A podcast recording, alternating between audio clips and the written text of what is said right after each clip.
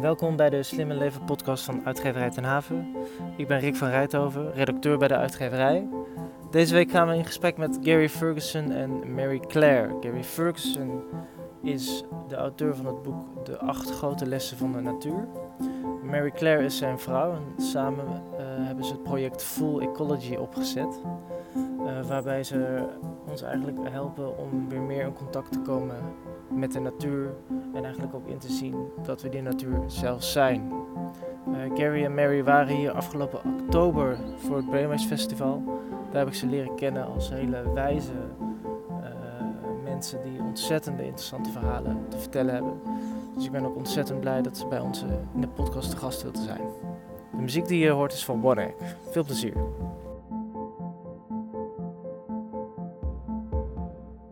Hello Gary and Mary. So good to be talking to you uh, through this connection. And I would like to talk about the Eight Master Lessons of Nature, uh, a great book uh, which, which begins with the notion that we've lost touch with nature. And how did this happen? Well, uh, Rick, that's a big question. Yes.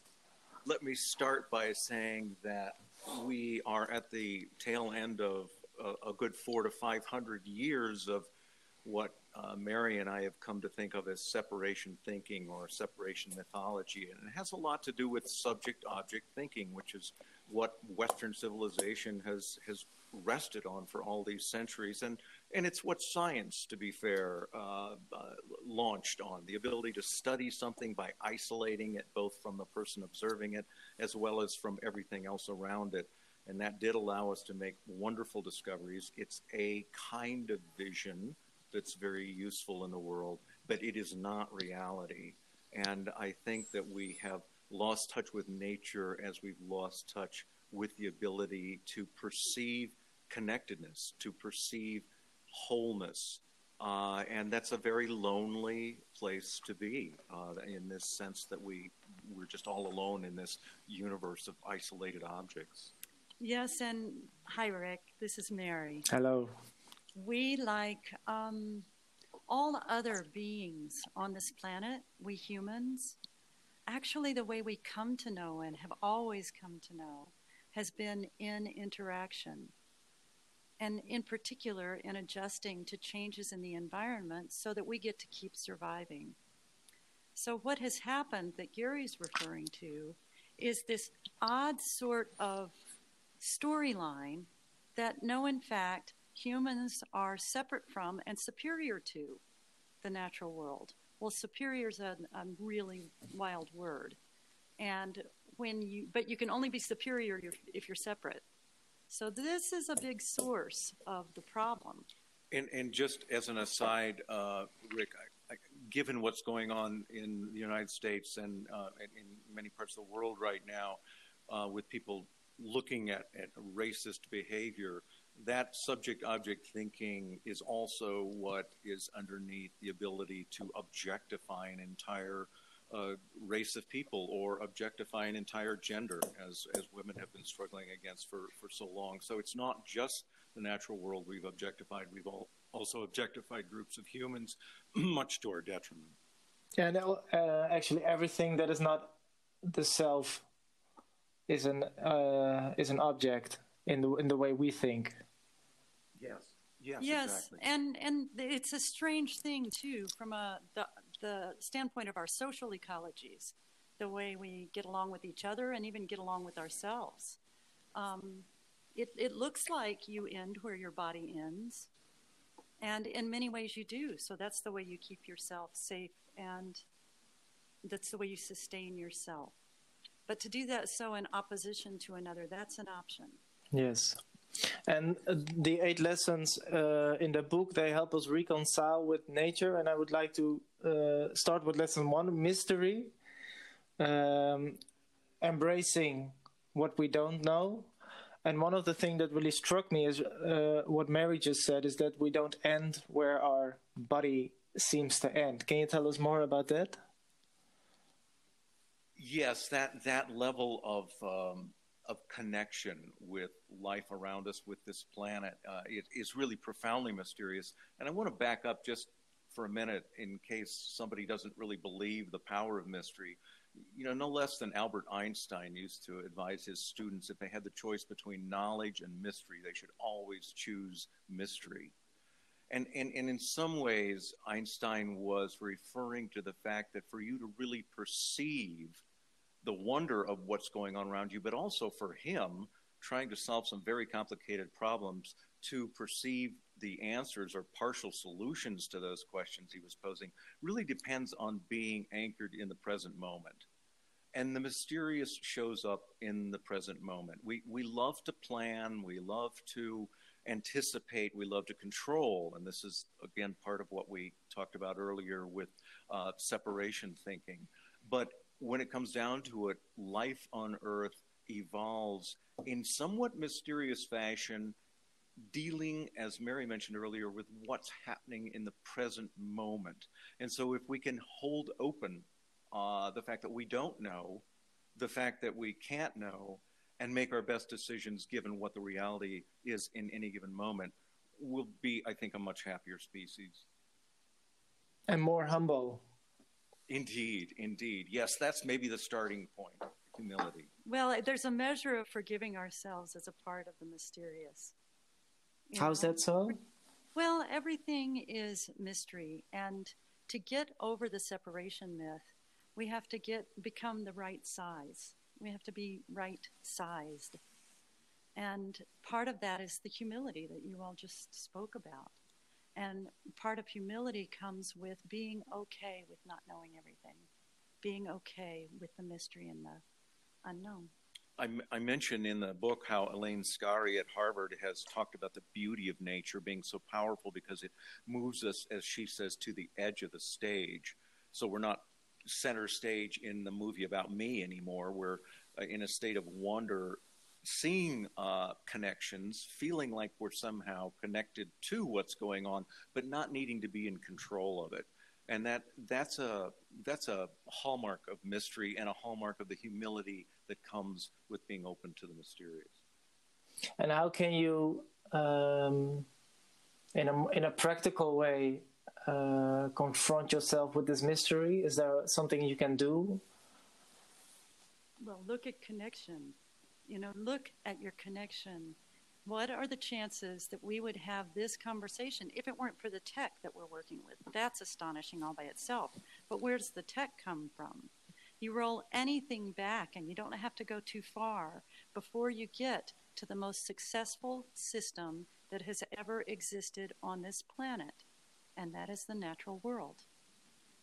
And that's where all of this comes from all of these words, all of these ideas. We forget that very quickly. It's just a switch in perspective that is and equates to a switch in the way we treat one another and ourselves and the world around us.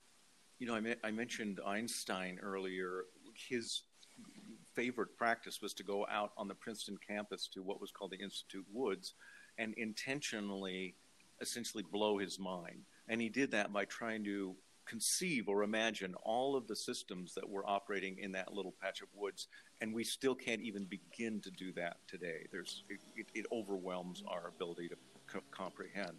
But he knew that if he pursued that intellectually, you might say with his left brain, at some point that would melt down, that intellect would melt down, and he would be left with this sort of quiet, um, humble openness, a state through which he often was able to then perceive a different kind of set of solutions than he went into the woods hoping he would he would he would seek. And so um, this is a, a really important thing. Is maybe we need to just sort of go out into the natural world, blow our mind with all we don't understand, with all we can't know, and in that state of humility and openness and quietness and present moment awareness, um, then uh, the mystery will show itself. Yes, we can allow ourselves to be comforted by the fact of mystery. And uh, it also brings us this perspective of interconnectedness, which is also, I think, uh, a lesson too uh, that life on Earth thrives thanks to a vast garden of connections. Yes, what Mary uh, hinted at earlier about not really knowing where any of us end and the rest of the world begins is is really the the profound level of connection that exists and that science and ecology is uncovering with every passing year. Um, it's a flood of fascinating information about just how connected we are, whether it's the fact that not only are we exchanging gases with trees when we walk under their branches, us giving carbon dioxide to them, them giving oxygen to us, but they're giving chemicals called phytoncides, which with every breath strengthen our immune system and even fortify our vital organs, including our heart. It's the sun uh, that sets our melatonin levels and other hormone levels that allow us to, say, sleep at night. Uh, our bodies are host to trillions of microorganisms that perform all kinds of essential functions, including uh, releasing the nutrient content of the food we eat. Bodies can use it. So it's just amazing and a source of great wonder and mystery to go into the world and, and, and ask yourself, do I really end at the edge of my skin? It's so great. Yeah. I also love the example you use from Zen Master Thich Nhat Hanh, uh, who uses the, the, the white paper uh, where everything is. Yeah. Uh, could you could you talk about that? About that example? Yes certainly, uh, Thich Nhat Hanh would hold up before his classes a sheet of white paper, and then slowly but surely ask the people to consider um, how all of the world is contained in that piece of paper, from the tree that, of course, grew the wood that was harvested that became the paper, but the sunlight that fed the tree, the person who cut down the tree having consumed wheat from a nearby field in his or her bread that enabled them to do the work necessary to cut the tree, the rain that fell on the tree when it was a sprout and allowed it to grow. And really, when you pick up any individual object, you, you it's, it's, a wonderful exercise, uh, spiritually and mentally, to consider the, that, that fabric, that web of connections uh, without which the world simply wouldn't exist. Yeah, that's so great. I mean, it's a really great exercise to do, and it's it really it really blows my mind to think like that. Perfect. yeah.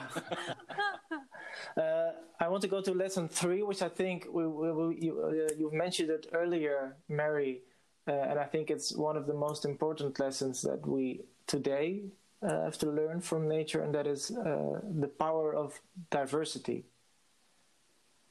Yes, uh, one of the things that is right in front of us now. Were you thinking of a question in particular? No, no, not not in particular. I, I was thinking, yeah, how does nature show us that diversity is essential to the way we live and, and, and what life is actually? Well, the first one of the first thoughts that comes to mind uh, sort of links back to what we've been saying up to now. We were having a conversation yesterday with a person who does a lot of work in regenerative agriculture. So that is restoring carbon sequestering capability to soils through grasses. Well, so we got into this conversation, which led, of course, to the fact that carbon is what we all share. So there's connection. None of us would be if carbon didn't exist. But the way that carbon is organized and expresses itself must be diverse or ecosystems cannot continue. We know that about the natural world. And I would suggest that our difficulties with social justice, with equity, come and, and with, with respect and, and and really simple human kindness. We get away from the essence of our character by forgetting that if we don't have diversity, we don't continue to exist. Yeah, and it's it's interesting to look at cutting edge ecology, which really for for now 30 or 40 years has understood that the number one predictor of resilience in any natural system is diversity, and that speaks to the fact that um, evolution of life on Earth is not an individual struggle, you know, one thing uh, against another so much as it's a community cooperative effort, but it also has to do with how well that community can come through disruption. And, and, and, the, and, and that's what leads to resilience. And their ability uh, to come through disruption has to do um, with how many players are, are in the system. If you have one or two or three species in a vegetative community and a, and a particular kind of insect invasion or pathogen, or disease comes through, it's very likely that the whole community will go down.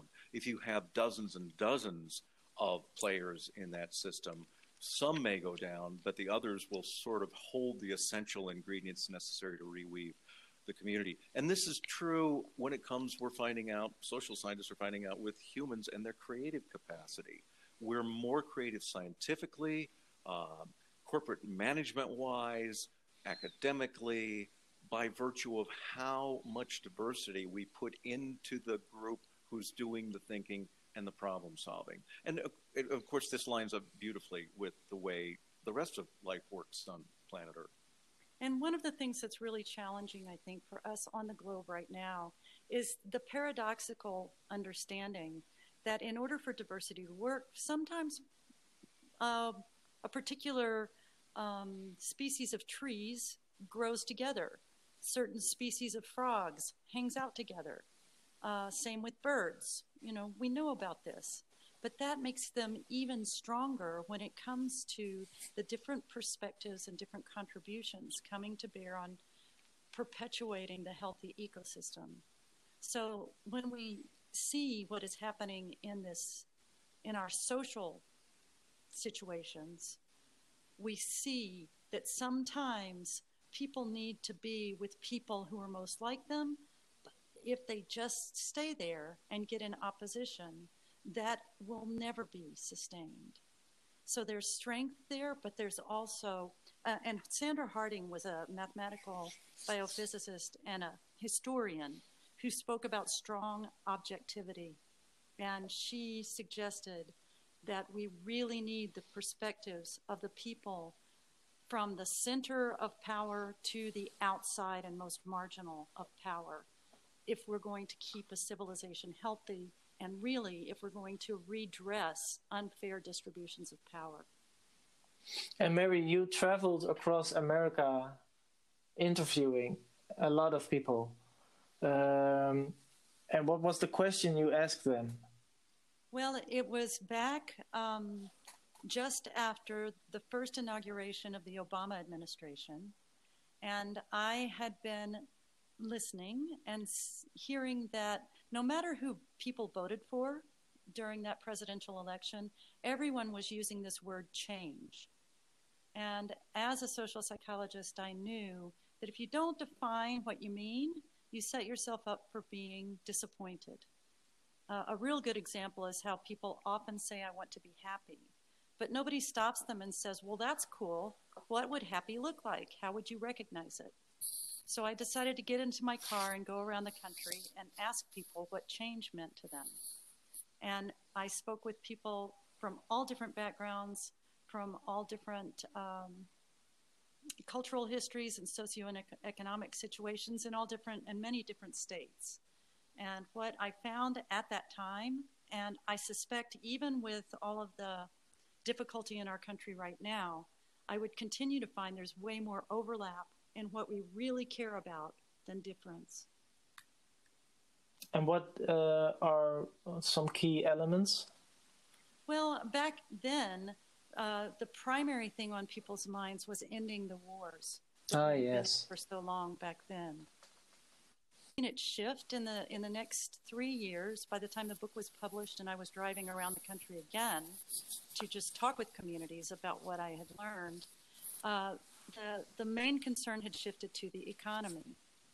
You know, and what we've had is just whiplash for months with COVID and with the, the various um, social protests that have come online around the world. And pretty much without fail, they are protests about social justice for all people. And that is heartening to see that that's that's happening. But wow, what's most important? Those things right now and the economy. So, yeah, Yeah. Really in a disrupted state right now. Yes. Yes. Um, I think the book is in this way about emancipation. Um, not only about the diversity, but also about reclaiming our uh, feminine side.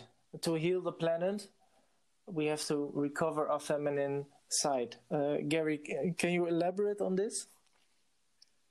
Yes, and and I'll start out by talking about the feminine as sort of an archetypal, energetic idea, in a, that part of the feminine that lives in everyone, whether no matter what your gender happens to be. We all have access to that archetypal feminine, and I would suggest that had we um, expressed and stayed anchored to that archetypal feminine.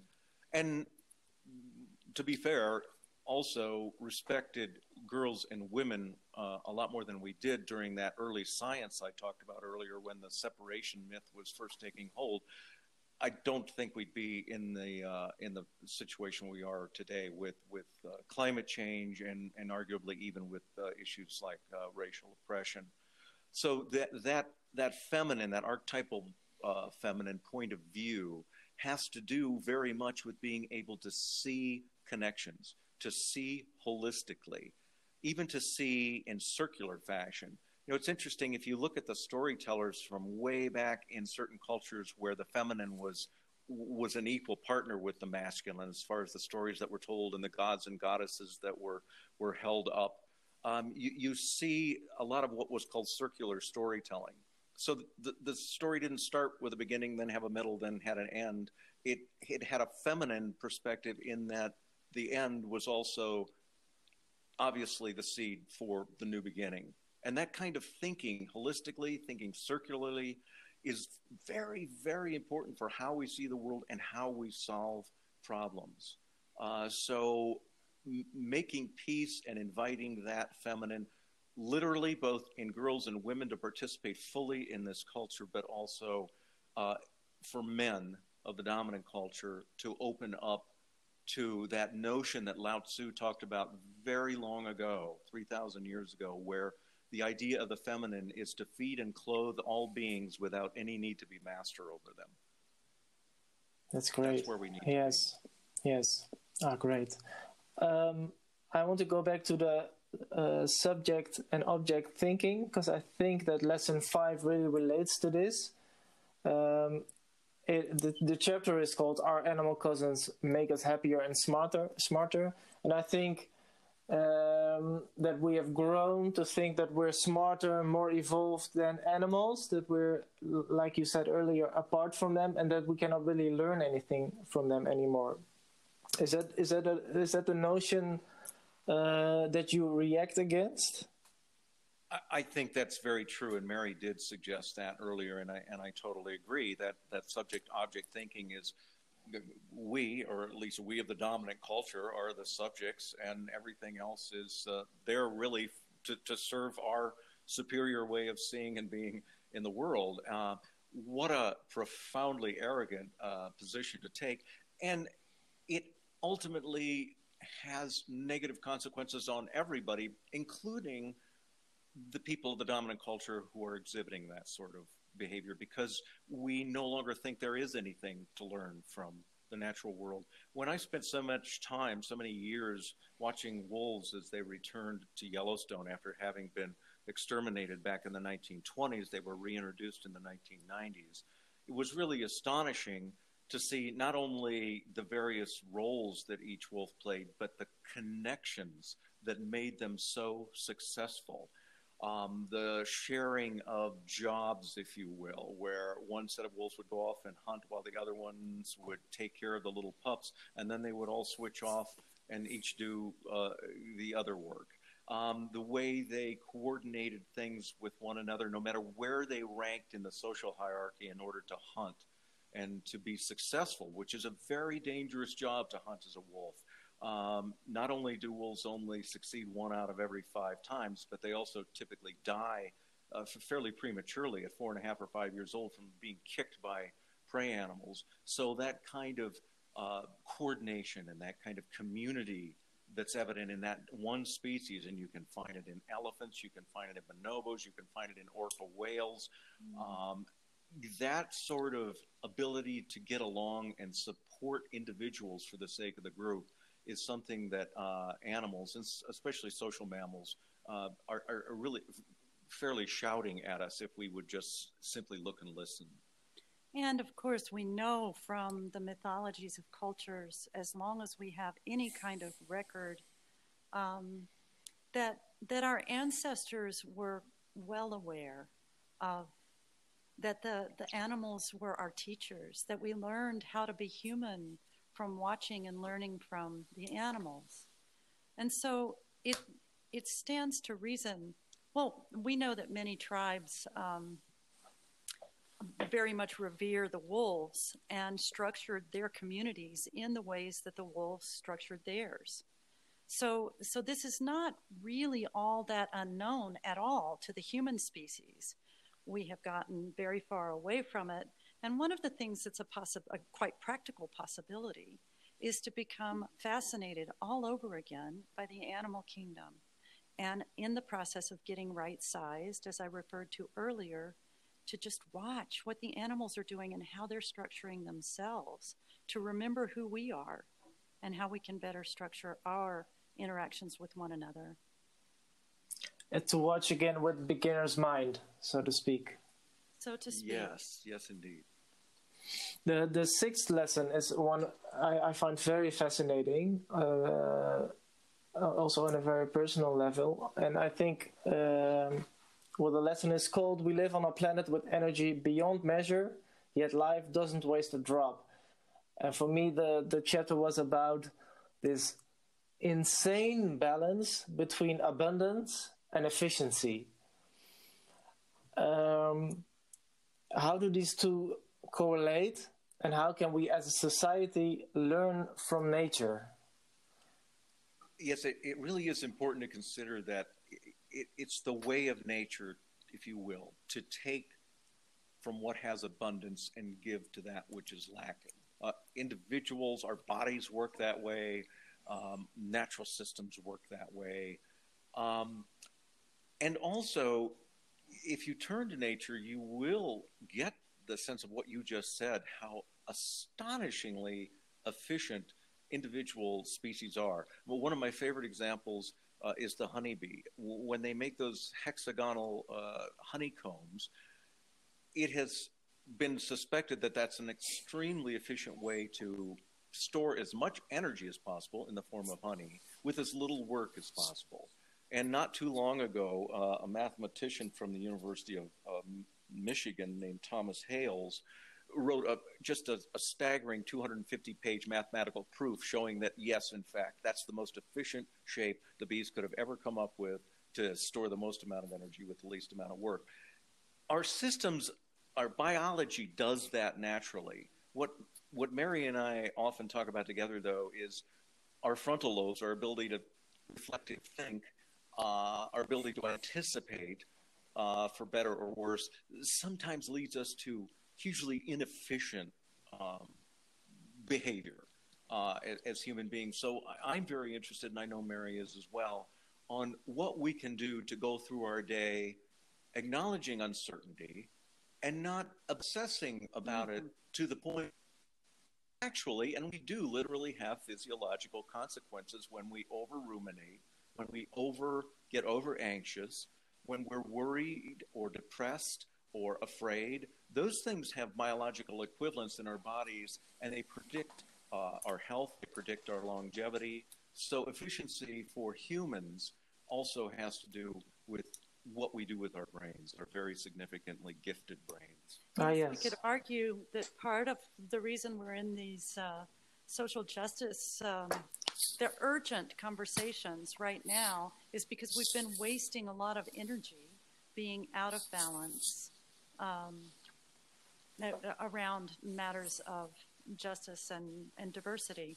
I want to go back for a second to Thomas Hales, the mathematician from the University of Michigan. Um, imagine uh, you probably know some academics, many people are aware that if you're going to be successful, you really have to publish a lot. And so you push and push and push and push yourself, and that causes anxiety. And arguably, that wastes a lot of energy. There's a shift that can happen from like Tom, let's let's say Thomas Hales is supremely healthy, and what he did instead was to go, "Wow, those bees! They are so amazing!" And then he entertained himself. He essentially played because he's good at math, and he played for 250 pages and showed something that didn't need to be shown, but for him to get to do. Now we don't know that that's what happened with Thomas Hales but that's the kind of difference uh, from inefficiency, which is a lot of energy going to anxiety, to efficiency, which is expressing our talents and being unfussed with whether anybody notices or not, just having a good time. And that can sound awfully simplistic, but it's worth investigating. Yes, uh, a basic trust. Yes, yes. Um, one of the things that happened here in Holland, uh, I'm not sure if it, it happened in uh, in uh, in America as well, is that when COVID nineteen started, everybody started to um, buy a lot of toilet paper. You know, because, because they were very anxious. Now, I saw a picture where people in Holland were buying toilet paper and people in America were buying guns. Uh, uh, but there is a lot of uh, a lot of uh, a lot of anxiousness in in this in this period uh, in the COVID nineteen era. Uh, but your the book also shows how nature is resilient, and that's lesson seven. the nature teaches us the fine art of rising again. And how can what what can we learn in this moment in the in the COVID nineteen era from nature? Well, if you go back to what we were talking about earlier, where life is as successful as it is on this planet, including human life, by virtue of what we've been able to do in the face of disruption. Because the fact is, there's been a lot of disruption in the history of life on Earth, and and the uh, the reaction to that disruption really has determined whether or not uh, a species will succeed or an ecosystem will succeed or not what has happened over all of those years of evolution is nature, in, including humans, succeed by virtue of two things. One, developing strategies for sort of minimizing the blunt force of a traumatic event, of a big disruption. And the second is to make sure that the things that are necessary for the reweaving of life post disruption have been held um, at the ready. So if you were in a forest, for instance, you might notice that the ponderosa pines have, as they've matured, dropped their lower branches. This is a reaction to the fact that they live in a place where fire disruption is fairly uh, common in the arid west of the United States. And so, over many, many, many tens of thousands of years, they've learned to drop their lower branches so that they can withstand the blunt force of the trauma of wildfire by not having that fire climb the tree and destroy the crown, which would destroy the entire tree. They've developed thick bark so they can withstand the fire. Now, if you go to the human world, um, suddenly we're in the midst of uh, the COVID 19 epidemic.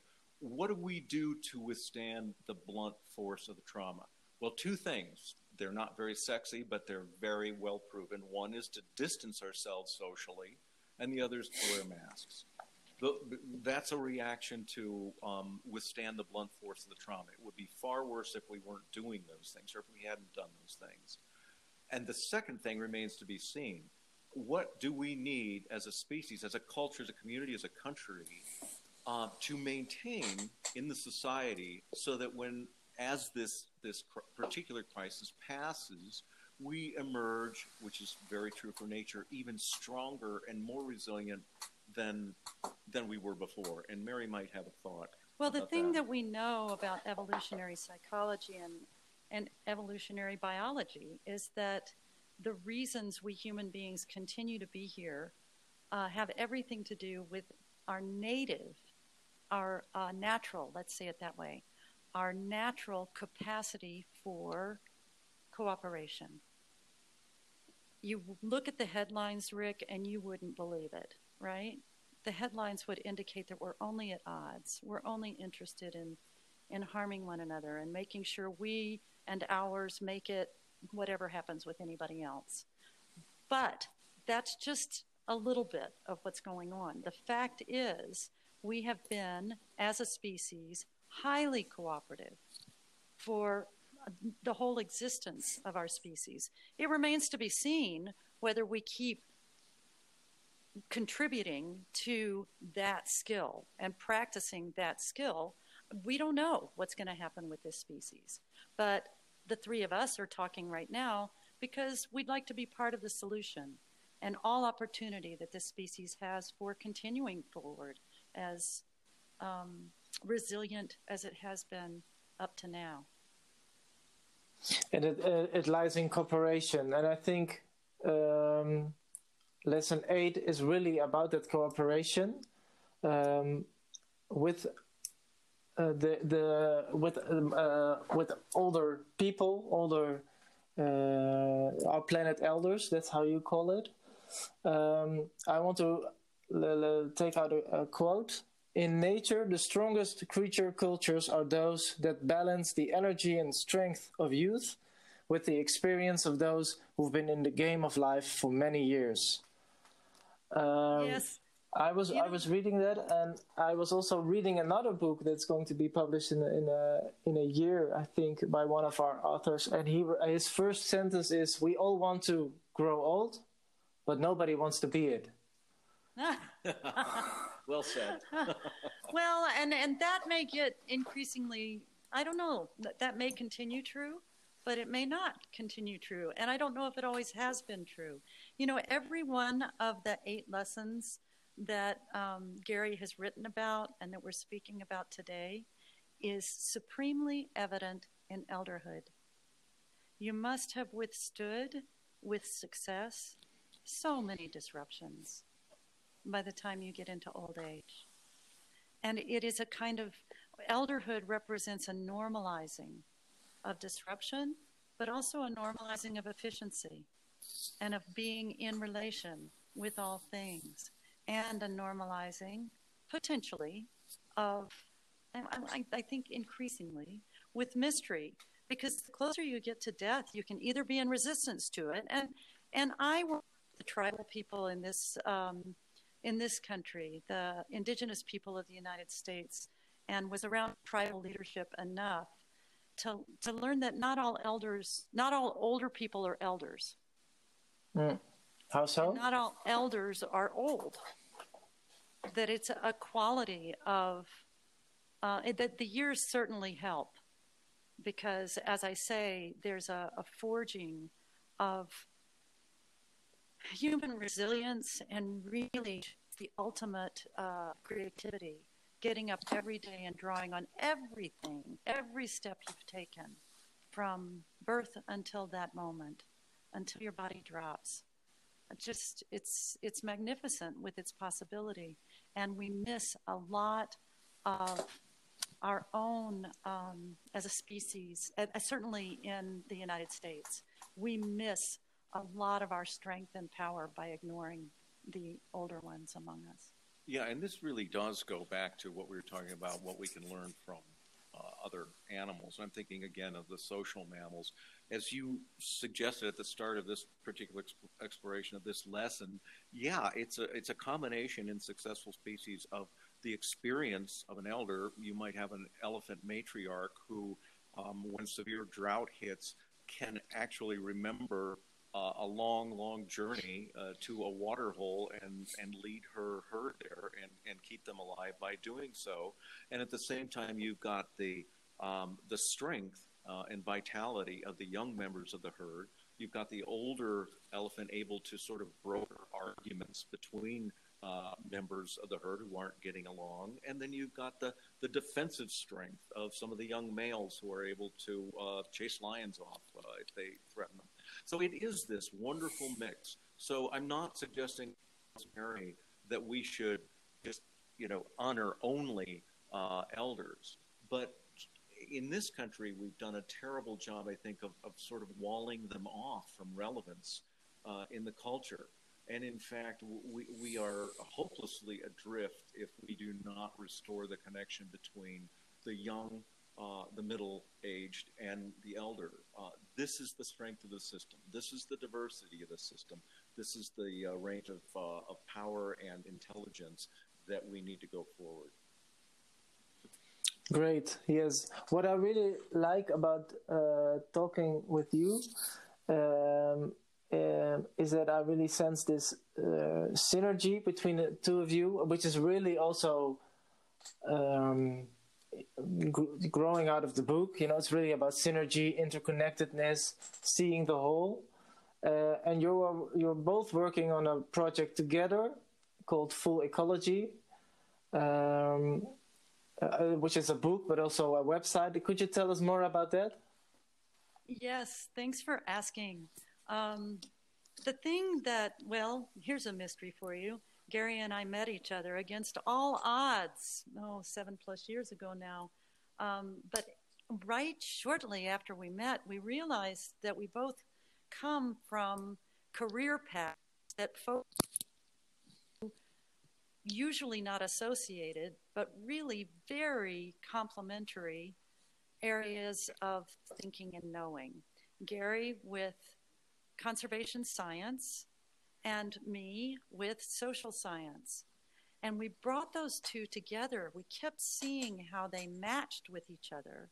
And in the urgency of climate breakdown, and now really in the urgency of what we're doing, our social environment, we have come to see again and again that we humans are only as able to live in harmony and actually in stewardship with the natural world.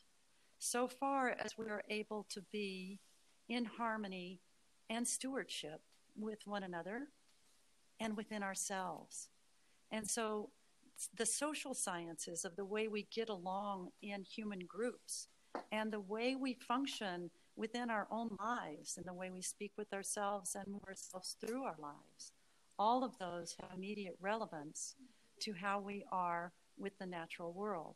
And uh, full ecology specifically is about rebuilding a relationship with the natural world. So taking the eight master lessons, although we, we don't refer to those explicitly in that in the book that's coming forward, what we say is that if you wish to be in relationship with nature, if you wish to reclaim your human nature, then it, it, these are four things that four steps that you can go through as a human to understand and heal yourself from the exclusive separation mythology that Gary spoke about early in our time. Yeah, we, we often uh, describe full ecology as the um, art of reclaiming uh, your human nature and, and, and so much is uh, accomplished when we simply begin by stopping to remember that we are the natural world. And so it only makes sense that um, our social, social ecologies, which is what Mary's life has been devoted to, would be to some degree an expression of, of the ecology of the natural world. So the wisdom of what exists in nature certainly exists in us because we're an expression of that natural world. And so full ecology is really meant to break down the walls that have existed between the human psyche and the natural world for, you know, for, again, four or 500 years uh, at least. So arguably we have forgotten who we are. And, and that's led us to some, some big human caused problems. We have forgotten that we are nature ourselves. Exactly. And perhaps we are getting um, clear enough on the mess that we've made that we're ready to go back home, you know, then that's what Gary and I are interested in being a part of that journey, um, doing what we can to help us all, as Gary was saying, reclaim our human nature. What, one of the most exciting things to me, uh, Rick, about the full ecology work is that it, it, takes a while to cultivate that perspective and, and, and that that memory of yourself as the natural world. But as that comes online, it holds such a beautiful and reassuring and peaceful, uh, even exhilarating times sense of kinship, sense of belonging. Uh, the, the same pleasure uh, and deep satisfaction that we might take from an intimate partner or parents or family or our community can indeed express itself as kinship with the entire planet. Uh, that's a that's a absolutely lovely uh, bit of reassurance to have as you as you go through your life. And what we've seen is that we'll see, the natural world is always there. We have always belonged. We've always been in kinship with the natural world. Continuing to be very successful. And, you know, so, so this isn't news. It's returned to, in some ways, what is, is our birthright. The moment you're born, nature expressing itself in nature. And, and we, we would probably say as well, Rick, uh, that if you're going to muster the kind of dedication needed to solve a problem like climate change, which is enormous, lots of clever technology will be involved, no question about it. But from that sense of belonging, from sense of kinship, comes the ability to act for the sake of something you truly love and respect and are grateful to and for. And so that's uh, to us the the energy source, the nourishment source that allows us to to go forward into what will be uh, an issue that we're, we're going to be dealing with for many decades to come. Thank you so much. So uh, so much wisdom in 45 minutes, and uh, it's great to be talking to you. Uh, thank you so much for this conversation. Leuk dat je luisterde naar de Slimme Leven podcast van Uitgeverij Ten Haven met Gary Ferguson en Mary Claire. Wil je nou meer weten over het Full Ecology project waar zij mee bezig zijn? Kijk dan op fullecology.com. Uh, voor de boeken van Gary Ferguson kan je terecht op onze website uitgeverijtenhaven.nl. En vind je de muziek leuk? Volg dan One Egg, dat is O-N-E-G-G, op Spotify. Tot de volgende keer.